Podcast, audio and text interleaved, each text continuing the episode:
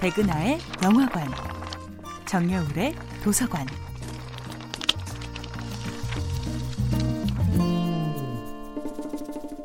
안녕하세요. 여러분들과 쉽고 재미있는 영화 이야기를 나누고 있는 배우연구소 소장 백은하입니다. 이번 주에 만나보고 있는 영화는 벤 스틸러 감독, 위노나 라이더, 에다노크 주연의 1994년도 영화 청춘 스케치입니다.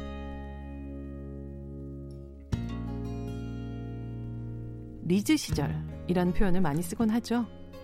어떤 이의 눈부시게 아름다웠던 다시는 돌아올 수 없는 인생의 한순간을 말하는 표현인데요. 영화 청춘 스케치는 말 그대로 배우 위노나 라이더와 배우 에단 호크의 리즈 시절 그 자체를 꾹꾹 눌러 담은 영화입니다. 청바지에 빨간 티셔츠, 빨간 립스틱, 아무렇게나 쓸어올린 짧은 커트머리만으로도 충분히 사랑스러운 레이나. 비틀주스, 가위손, 순수의 시대, 작은 아씨들을 거친 소녀 위노나 라이더는 여전히 천진난만함과 동시에 어느덧 누구라도 한눈에 반할 만한 매력적인 여성으로 성장해 있었죠.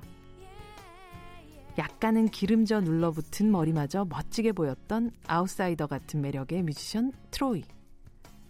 죽은 시인의 사회, 늑대개의 곱고 연약한 소년에서 비포 선라이즈 시리즈를 만나기 직전 배우 에단 호크는 조금은 시니컬하면서도 거부할 수 없이 아름다운 젊음의 에너지로 들끓고 있었던 20대 청년이었죠. 그렇게 아름다웠던 두 배우가 연기한 레이나와 트로이는 진작 서로의 아름다움을 발견했지만 선뜻 그 속마음을 고백하지 못합니다. 애써 쿨한 척 거리를 두고 애꿎은 우정이나 친구라는 수식을 붙여가면서 말이죠. 그런 그들 사이에 벤 스틸러가 연기한 장래가 촉망되는 방송국 PD 마이클이 나타나고 그는 주저없는 태도로 레이나에게 데이트 신청을 합니다. 그리고 마이클의 등장과 함께 평화로운 우정으로 위장하고 있던 레이나와 트로이의 관계에는 분명한 정의를 내려줘야 하는 시기가 도래하게 되죠.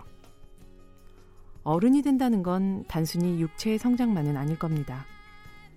청춘 스케치에서 트로이와 레이나가 함께 베어 물어야 하는 현실의 한 입은 내 마음의 소리를 무시하거나 오해하지 않고 정확하게 듣는 것이었죠. 이제 우정이 끝나고 사랑이 시작되는 시간이라는 것을요. 백은하의 영화관이었습니다.